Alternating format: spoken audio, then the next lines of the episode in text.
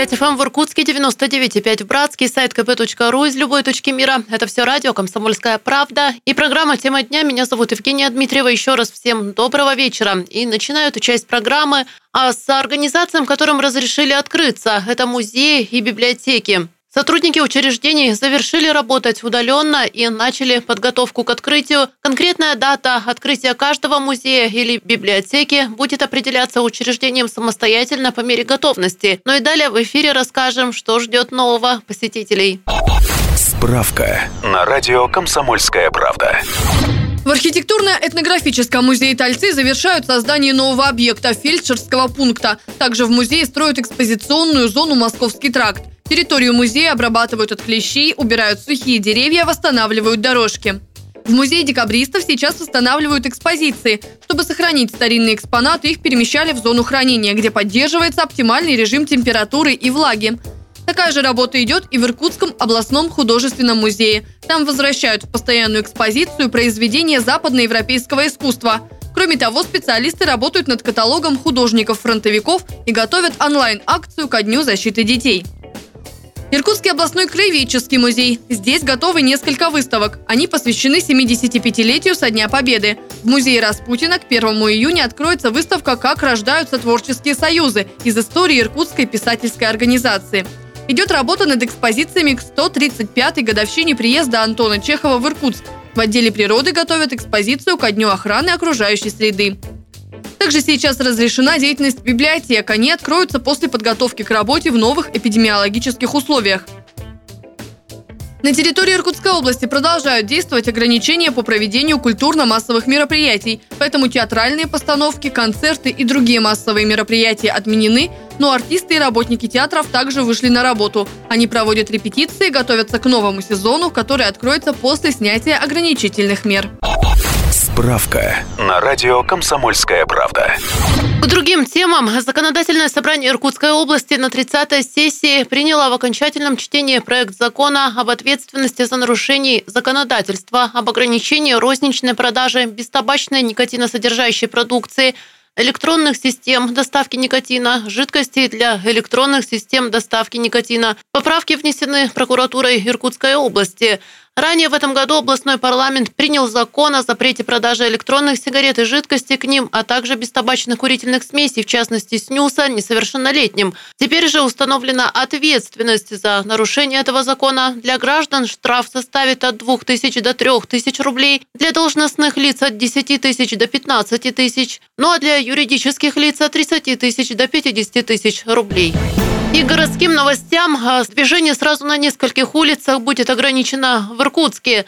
Так, с 7 вечера завтрашнего дня и до 7 утра 22 мая движение по правой стороне улицы Ленина в районе дома номер 4А будет ограничено. Это связано с проведением ремонтных работ на теплосети. И это еще не все. С сегодняшнего дня, это 25 мая, движение по улице Клары Цеткин ограничено на участке от улицы Лермонтова до 4 железнодорожной. Это связано с проведением ремонтных работ на теплосети возле дома номер 22 по улице Клары Цеткин. С сегодняшнего дня и по 27 мая ограничено движение транспорта по центральной полосе проезжей части улицы Желябова в направлении от улицы Сухайбатора в сторону Каландарашвили. Это связано с проведением ремонтных работ. Ну а с 9 утра 9 июня до 30 июля движение по улице Баррикад на участке от улицы Ленской до Зимней будет ограничено. Это связано с проведением строительно-монтажных работ на тепловой сети. Дальнейшее благоустройство общественного пространства и КОБИ обсудили в Иркутске на выездном совещании под руководством мэра города Руслана Болотова. Первый этап благоустройства зоны в районе залива Якоби был проведен еще в 2017-м. В его рамках были обустроены дорожки для велосипедов и колясок, создана тропиночно-дорожная сеть, проведено дополнительное освещение и озеленение – Руслан Болотов отметил, работу по благоустройству пространства у залива Якоби нужно продолжить. Необходимая инфраструктура, комфортная городская среда рядом с жилой застройкой должны развиваться. В рамках второго этапа организуют здесь парковое пространство со спортивными спортивным и детскими зонами. До 1 июня на заливе проведут все необходимые работы к началу сезона, создадут условия для соблюдения социальной дистанции между отдыхающими. После открытия на городском пляже будет контролироваться соблюдение мер безопасности. Также на территории залива Икоби будут работать спасатели, прошедшие специальное обучение. В этом году открытие пляжного сезона на городском пляже Икоби состоится при условии снятия ограничительных мер, связанных с угрозой коронавируса. До 1 июня на заливе обследуют и очистят дно, установят информационные щиты, буйки. Пляжная береговая линия будет отсыпана песком. Участники встречи также посетили площадку под строительство общеобразовательная школа на 1275 мест – по улице Багратиона в рамках нацпроекта «Образование». На сегодняшний день проект строительства полностью готов. Прошли все необходимые согласования. Кроме этого, в Свердловском округе планируется строительство нового храма Александра Невского, а также реконструкция театра народной драмы.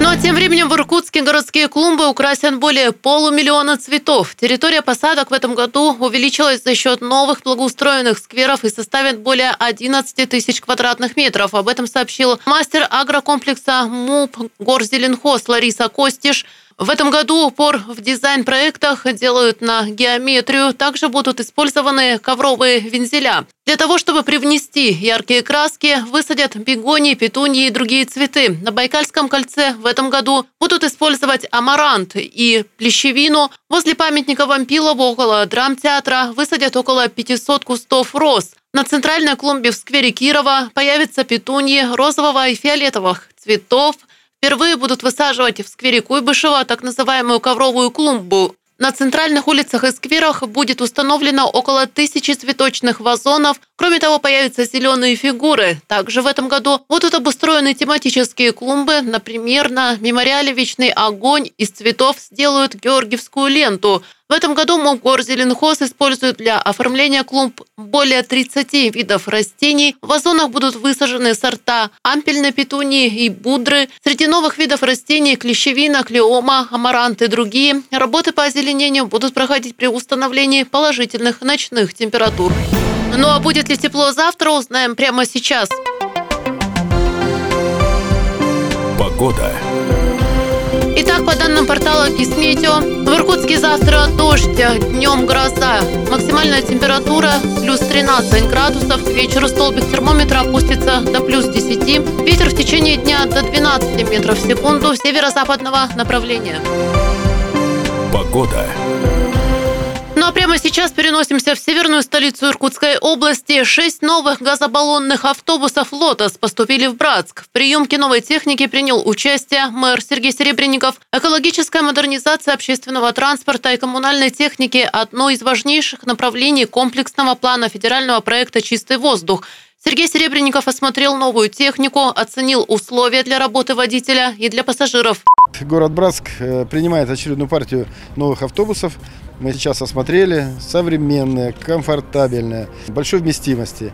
И что самое для нас очень важное, эти автобусы работают на газовом топливе. Они практически безвредные для окружающей среды. Э, автобусы готовы к работе, вот часть уже готова, часть обслуживается, постановка их на учет, получение номерных знаков. И с 1 июня эти автобусы выйдут на маршрут. В первую очередь ставим на дальний маршрут, это гидростроитель, э, центральная часть города. Ждем еще в этом году 20 автобусов они тоже должны быть на газовом топливе. Это как раз в рамках нашей экологической федеральной программы. И мы ежегодно будем делать такие приобретения. Кроме того, сделали заявку на 20 троллейбусов. Заправляться новая техника будет в центральной части Братска на стационарной заправке возле Ричпорта. Время заправки одного автобуса 10-15 минут. Одной заправки хватит на 300 километров пробега, то есть на весь рабочий день. По сравнению с дизельной техникой расходы на топливо ниже в два раза. Литр дизельного топлива стоит около 50 рублей, ну а литр комбинированного газа – 18. И в завершении этой части программы 24 мая «Комсомольская правда» отмечает большой юбилей. Нам исполняется 95 лет. Согласитесь, возраст солидный для издания с богатейшей историей. Начиная с 24 мая 1925 года «Комсомолка» с вами и рассказывает обо всем самом важном и интересном, что происходит в стране и в мире.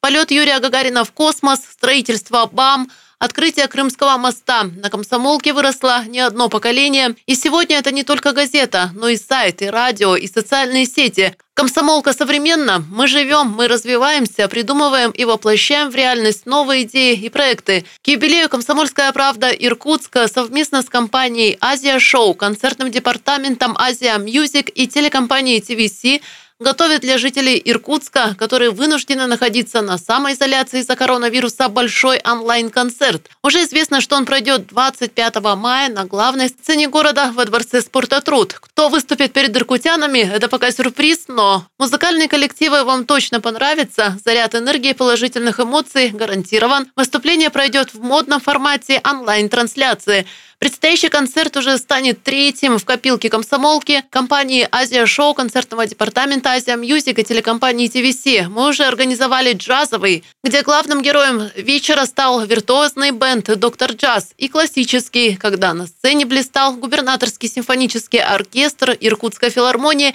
под управлением главного дирижера и художественного руководителя, заслуженного деятеля искусств России Илмара Лапинша. Концерты прошли в поддержку врачей и полицейских, которые находятся находится на передовой борьбы с коронавирусом.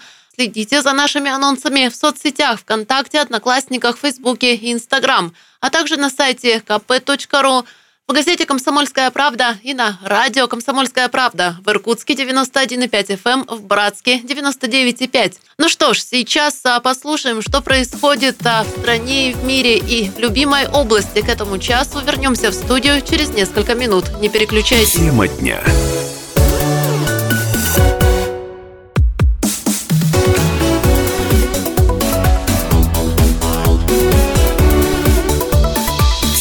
Дня.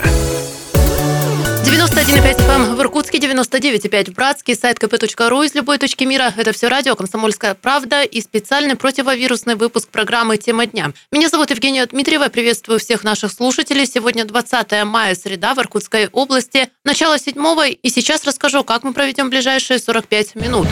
Сегодняшнего дня в Иркутской области действует обязательный масочный режим. Где его необходимо соблюдать, а где можно ходить без масок, расскажем в первой части программы.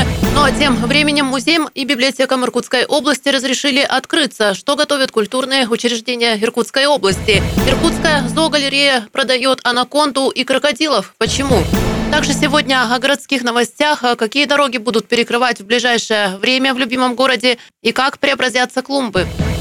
Итак, начинаем с хроники коронавируса. На утро сегодняшнего дня количество подтвержденных случаев COVID-19 в Иркутской области выросло до отметки 780. За сутки добавились 34 инфицированных, госпитализировано 597 человек, 66 из них из обсерваторов и 218 вахтовиков, сообщает оперштаб. 169 человек поправились, 7 скончались, еще 7 человек умерли от сопутствующих хронических заболеваний. Но тем временем с сегодняшнего дня в Иркутской области действует обязательный масочный режим. Его необходимо соблюдать в транспорте, магазинах, общественных местах и на работе. И вот что говорят иркутяне. Прям что с 20-го я не, не знала, но помню, помню, что что-то вот какой-то был разговор о том, что будет э, масочный режим. Я просто дело в том, что не особо, э, ни новостей не смотрю, не смотрю в интернете, потому что занята работа и так далее. Поэтому а, а вообще вот этот, все вот эти два месяца вы маски носите? Носила, да, у нас выдается на работе.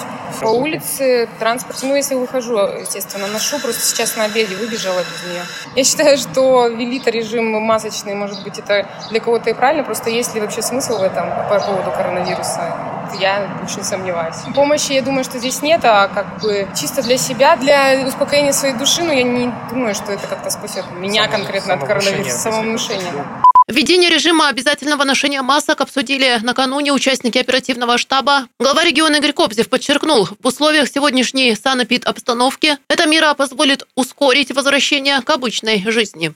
Уважаемые коллеги, для того, чтобы перейти на следующий этап выхода из самоизоляции, важно пересмотреть личное отношение к собственной безопасности. Тут хочу еще раз обратиться к средствам массовой информации. Давайте активно пропагандировать личную защиту каждого конкретно жителя области. Есть простые три правила, которые мы до конца года должны исполнять. Держать дистанцию в людных местах, регулярно мыть руки и носить медицинскую маску. Три простых правила, которые позволят нам осуществить каждому личную безопасность. Завтра, 20 мая, вводится обязательный масочный режим. Это мера вынужденная и необходимая. Все, что мы делаем, мы делаем для всех нас. Мы должны сделать так, чтобы наши дети проходили оздоровление с детских оздоровительных лагерях, чтобы наше старшее поколение не болело.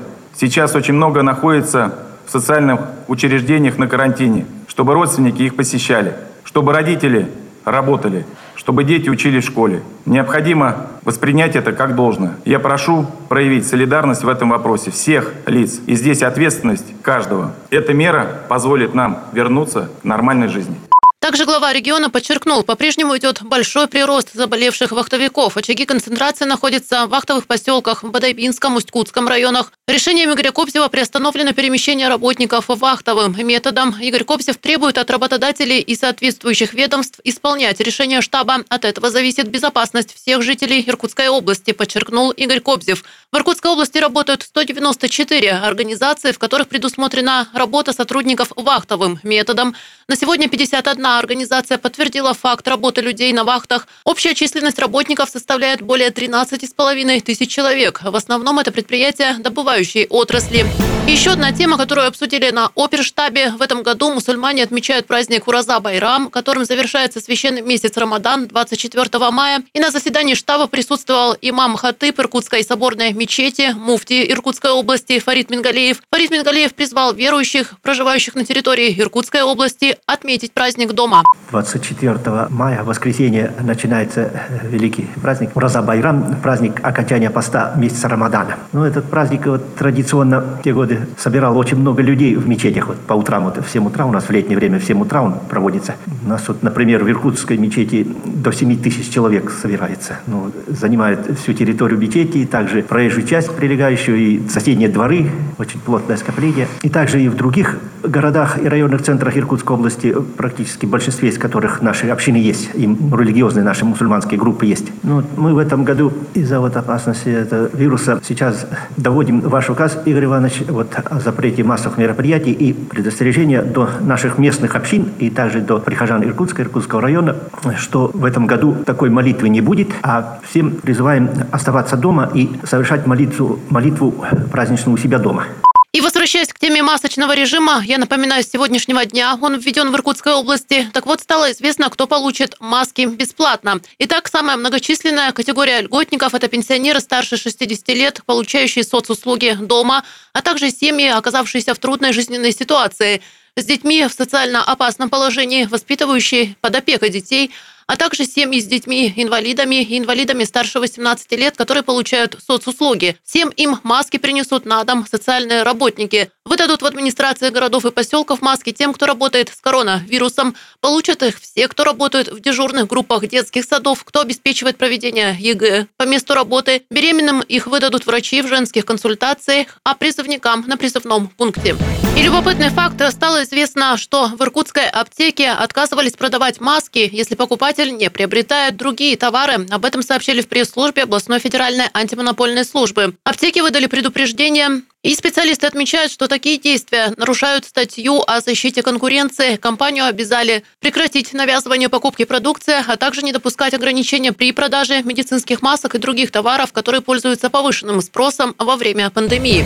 Идем дальше. В Иркутской области около 500 торговых объектов принимают участие в проекте «Цена зафиксирована». Социальную акцию проводят уже в 23 муниципальных образованиях Иркутской области. Задача проекта – сохранить социальную стабильность в условиях снижения денежных доходов населения Акция была запущена еще в конце апреля. Идея ее проведения возникла в результате обсуждения ценовой ситуации в регионе на совещании руководителей крупнейших торговых сетей и товаропроизводителей, которое провел исполняющий обязанности губернатора Игорь Кобзев. Во время мероприятия было принято решение зафиксировать оптово-отпускные, а также розничные цены на ряд товаров первой необходимости до 1 августа. В рамках инициативы 11 товаропроизводителей области выразили готовность зафиксировать оптово-отпускные цены на собственную продукцию – Реализует социальный проект 5 торговых сетей и фирменные магазины 9 товаропроизводителей. Зафиксированы цены на 48 наиболее востребованных населением продовольственных товаров. В акции они выделены специальным ценником. Цена зафиксирована. Это существенно упрощает поиск.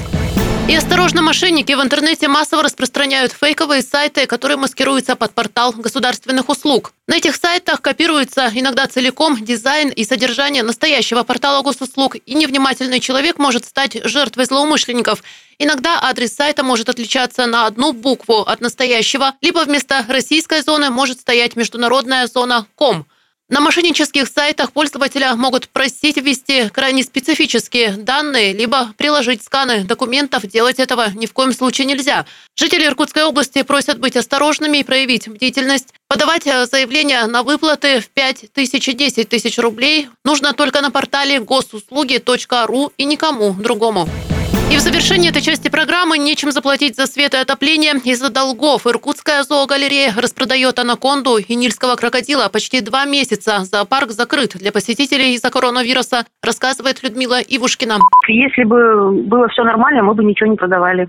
Ситуация плачевная. Люди помогают, конечно, скидывают там то день, то продукты, но этого недостаточно. У нас дыра растет и растет в бюджете, потому что долги за свет не плачены, за мясо не плачены, расходы очень большие. Долгов много, около 600 тысяч только вот за март, апрель и май. Итак, первый лот – это трехметровый тигровый питон. По словам Ивушкиной, он очень спокойный, но держать его в квартире крайне не рекомендуется. Предпочтительный покупатель – это передвижная выставка или другой зоопарк. Главный совет будущему владельцу – оборудовать для змей крепкий террариум со своим микроклиматом внутри. Самец молодой, ему 7 лет, будет еще расти. Кормить нужно раз в неделю крысами, кроликами и курицей. Продается он за 25 тысяч рублей. Это серьезное животное. Он, конечно, спокойный, но это не для домашнего содержания змей. Мы полную консультацию дадим. Самая большая проблема – это оборудовать надежное, прочное место. Террариум, то есть это не, не в квартире животное. Должен быть большой ящик со стеклянной дверкой, чтобы можно было свой микроклимат там создать, лампочку включить, температуру поддерживать, влажность. Тот, который самый крупный, это самец, намного больше не будет. Но, конечно, еще подрастет, он молодой, ему 7 лет всего. Следующий лот – парагвайские анаконды. В Иркутской зоогалерее, конечно, не таких огромных размеров, как в одноименном фильме ужасов. И до 12 метров не вырастут, но и в квартире держать нельзя категорически. Для домашнего содержания не рассматриваются никак даже в хорошем террариуме, потому что они достаточно агрессивны и приручаются очень плохо. То есть у них характер такой паршивый. Питоны приручаются хорошо, а анаконды нет. Но она не опасна, нет, она не опаснее других удавов. Это просто название красивое, и все наслышаны. Нет, это не ядовитая змея, относится к удавам. Причем парагвайская анаконда, которая вот у нас в продаже, они не самые крупные, это не гигантская анаконда, они не вырастают по 12 метров, по 13, как большие. Они метров до двух с половиной, до трех вырастают. Но они кусаются, у них хоть и не ядовитые зубы, но шрамы останутся. То есть они злые змеи. То есть они вот натурально злые. Анаконд предлагают купить зоопарком или выставкам по 25 тысяч рублей. Готовы делать скидку. Ну и, наконец, последний лот – это крокодилы. Центральноамериканский крокодил – это один из самых мелких, это не наш. Просто он у нас живет, и если его продадут, то нам немножко заплатят за его содержание. Он стоит 60 тысяч, это дорого, дорогая достаточно скотинка, но он растет небольшой, он растет максимум под 2 метра, не больше. И один нильский крокодил, это уже наш, полутораметровый, он, он растет большой. Но низкий крокодил самый дешевый, это 20 тысяч стоит. А тот, который центральноамериканский, который чужой, он будет 65. Да, да. Если режим самоизоляции продлят, придется продавать и других животных, потому что кормить их будет просто нечем. Ну что ж, сейчас небольшой перерыв. Вернемся в студию через пару минут и начнем с того, каким учреждениям разрешили работать. 91,5 FM эм в Иркутске, 99,5 в Братске, сайт kp.ru из любой точки мира. Это все радио «Комсомольская правда» и программа «Тема дня». Меня зовут Евгения Дмитриева. Я приветствую всех наших слушателей. И сегодня в этой части программы будем говорить о поддержке семей с детьми. Дело в том, что меры значительно расширены, а по всей стране Иркутская область, конечно, тоже не исключение. Так вот, кто и на какую поддержку, на какие выплаты может рассчитывать, как их получить, будем разбираться с моей соведущей. У нас в гостях руководитель пресс-службы регионального отделения Пенсионного фонда фонда России Мария Бутина. Мария, добрый день. Евгения, добрый день. Добрый день всем радиослушателям. Я предлагаю, чтобы не путать наших слушателей, прямо разбить нашу беседу по частям, по тем выплатам, которые сейчас положены. Это новшество. И подробнее разобраться. И предлагаю я, собственно, начать с указа президента, который касается ежемесячной выплаты в 5 тысяч рублей. Ее с апреля по июнь предоставляют на детей до трех лет. А выплата ежемесячная. Она рассчитана на три месяца. Это апрель, май и июнь. Мы ее начали производить с апреля. Это вот был, так скажем, первый указ, да. Тогда были условия такие, то есть получателями могли стать только те, кто когда-либо имел право, либо сейчас имеет право на сертификат на материнский капитал. Это дети до трех лет, и здесь э, три года не включительно, то есть это именно до трех лет. А с мая э, расширили и теперь право на эту выплату имеют все дети до трех лет. То есть в данный момент привязки к материнскому капиталу уже нет. Право имеют все до трех лет. Много у нас таких семей? Что касаемо тех, э, у кого есть право на сертификат на материнский капитал, угу. по нашим подсчетам к нам уже обратились 52 тысячи семей в Иркутской области. Может быть, еще будут поступать заявления, возможно, кто-то еще не успел подать. Все остальные, так скажем, до трех лет пока затрудняемся мы на самом деле ответить. Но вот начали поступать заявления уже с понедельника. Поэтому ну, мы готовы, у нас и мы готовы, и средств хватит, поэтому здесь не стоит переживать. Вы проговорили до трех лет не включительно. А если ребенку исполняется три года в мае, например? Да, здесь такой момент интересный. Если три года исполняется в мае, то семья получит выплату за апрель и за май. То есть тот месяц, когда ребенку исполняется три года, в этот месяц семья еще получает угу. выплату. Как ее можно получить? получить? Какой алгоритм, механизм действия, вот те самые обязательные упражнения, которые нужно выполнить? Здесь на самом деле все очень просто. Ну, в связи с нашей, так скажем, не совсем благополучной ситуацией с коронавирусной инфекцией, мы перешли максимально на дистанционное обслуживание. И данная услуга, она изначально у нас шла в электронном виде. Угу. То есть заявление можно подать через э, портал государственных услуг, либо через личный кабинет гражданина на сайте пенсионного фонда. Все очень просто. Кроме заявления больше ничего не нужно. Если вдруг необходима какая-то дополнительная проверка, то эту проверку мы проводим уже сами с помощью межведомственного взаимодействия. То есть свидетельство о рождении, еще какие-то документы, этого не нужно подавать? Нет, ни, заявление. ничего приносить не нужно, но данные, то есть в заявлении прописаны те необходимые данные, которые нужно оказать, но это обычно СНИЛС, там свидетельство о рождении, то есть никаких сложностей нет, никуда бежать и что-либо брать не нужно. А единственное, очень хотелось бы обратить внимание а, мамочек на то, что при подаче заявления очень тщательно проверяйте все данные, которые вы заполняете. У нас были те заявления, где были указаны некорректно а, банковские реквизиты. Угу. Очень важно. Мы в таких ситуациях, если банковские реквизиты неверные, мы, к сожалению, принимали решение об отказе. И здесь дело не в том, что права нет, а вот именно ошибка сыграла роль. А возможность исправить ошибку есть потом? Да, конечно, повторная подача заявления, уже с верными реквизитами. То есть внимательно прописываем все цифры, особенно если вручную забиваем, а, чтобы ничего не перепутать. Да, и, и вот прям вот тщательно читаем, что нужно заполнить, потому что были такие ситуации, когда вместо банковских реквизитов мамочки вносили номера телефонов. Ух ты как! А еще одна мера поддержки – это выплата в 10 тысяч рублей на детей. Тут очень большой а, возрастной промежуток от 3 до 16 лет. Какие здесь есть тонкости, на что обратить нужно внимание? От 3 до 16 лет. Здесь право на выплату имеют все семьи вне зависимости от дохода, от каких-либо других социальных выплат. То есть здесь ничего не учитывается. Дополнительная мера поддержки – это средства из федерального бюджета. А, единственное условие – это необходимо, чтобы у семьи было российское гражданство, и семья проживала на территории Российской Федерации. А, ну, опять-таки, можем отказать в том случае, если родители лишены либо ограничены в родительских правах при указании недостоверных сведений. Ну и вот такой момент не очень приятный, да, в связи со смертью ребенка, на которого возникло право. То есть это выплата единовременная. То есть та была ежемесячная по 5 тысяч рублей, это единовременная. Да, это единовременная выплата. А, мы ее принимать заявление на нее мы начали в понедельник. А, да. После обращения президента. Да, сразу же очень оперативно мы начали принимать в понедельник. Выплата начнется у нас с 1 июня. Вот в течение июня она будет. Очень хочется сказать э, мамочкам, что вы, пожалуйста, к нам не бегите. Вы все успеете. В понедельник начался такой... Ну, ажиотаж. Да, ажиотаж. И, так скажем, начался и на госуслугах. Данное заявление можно подать только на портале государственных услуг. Здесь уже на сайте пенсионного фонда этой услуги нет, только госуслуги. Большой был наплыв и на госуслугах, и в клиентские нам люди пошли. То есть, если до этого так побаивались, у нас вообще в клиентских службах только по предварительной записи мы принимаем. Но опять-таки, да, в связи с пандемией. Хотелось бы попросить не создавать ажиотаж. Госуслуги, ну, так скажем, немножко шалили, да, в связи да, с тем, что да. большой наплыв по всей стране. У нас в Иркутской области потенциальных получателей данной выплаты, это с 3 до 16 лет дети, а больше 500 тысяч.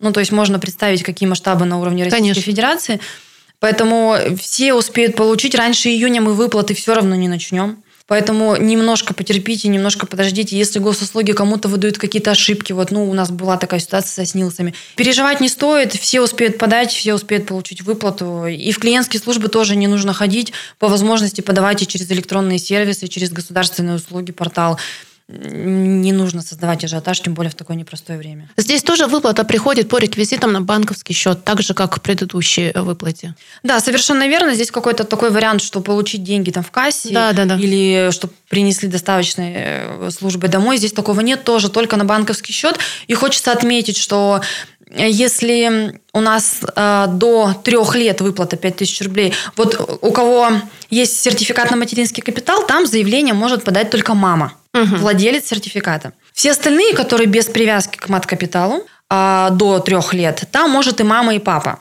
Что касаемо от 3 до 16 лет, заявление тоже может подать и мама, и папа. Но здесь очень важно, если э, мама подает заявление от своего имени, от себя, то она и реквизиты банковского счета должна указать свои. А не так, что мы заявление подаем, например, от мамы, а реквизиты папы указываем. Так нельзя. Вот надо, чтобы все соответствовало. И еще есть такой момент, что подать заявление может и мама, и папа, но один ребенок – одна выплата. То есть рассчитывать родителям на то, что вдруг мы получим на одного ребенка две выплаты, нет. То есть кто подал заявление первым, тот первым получит. То есть у нас э, все автоматизировано, у нас программы, базы, машины, и у нас все четко. Перехитрить не получится. Не перехитрим. А если вот трехлетний ребенок, да, он получает э, выплату в 5 тысяч ежемесячную, то выплату в 10 тысяч единоразовую он тоже получит? Да, а, есть э, такая категория деток, трехлеток, которые получат и ежемесячную в 5 тысяч рублей, и единовременную в 10 тысяч рублей. Это в таких ситуациях, когда? А, если ребенку исполняется 3 года в мае, либо июне. То есть, если ему исполняется в мае 3 года,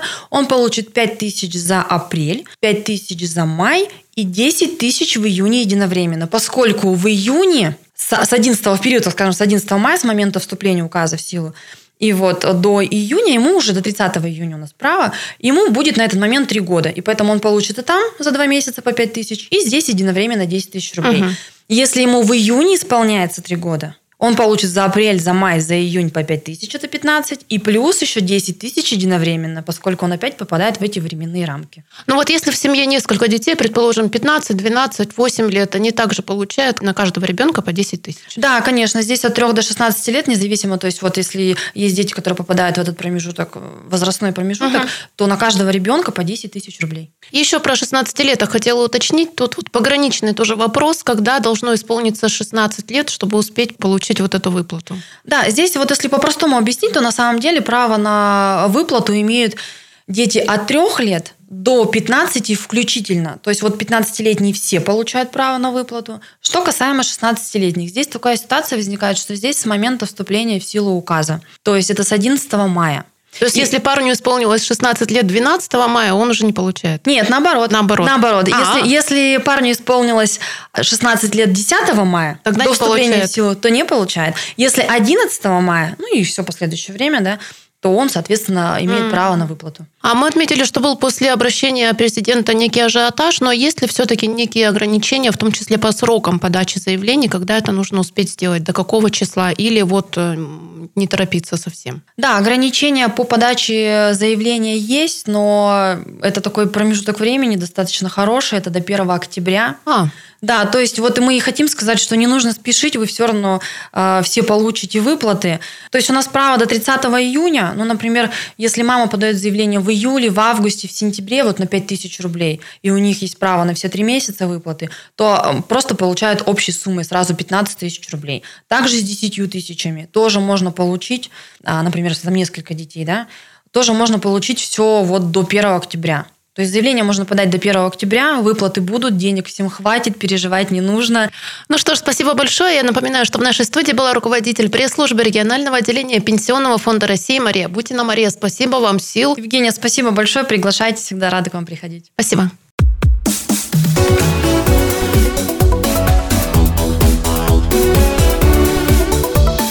Тема дня.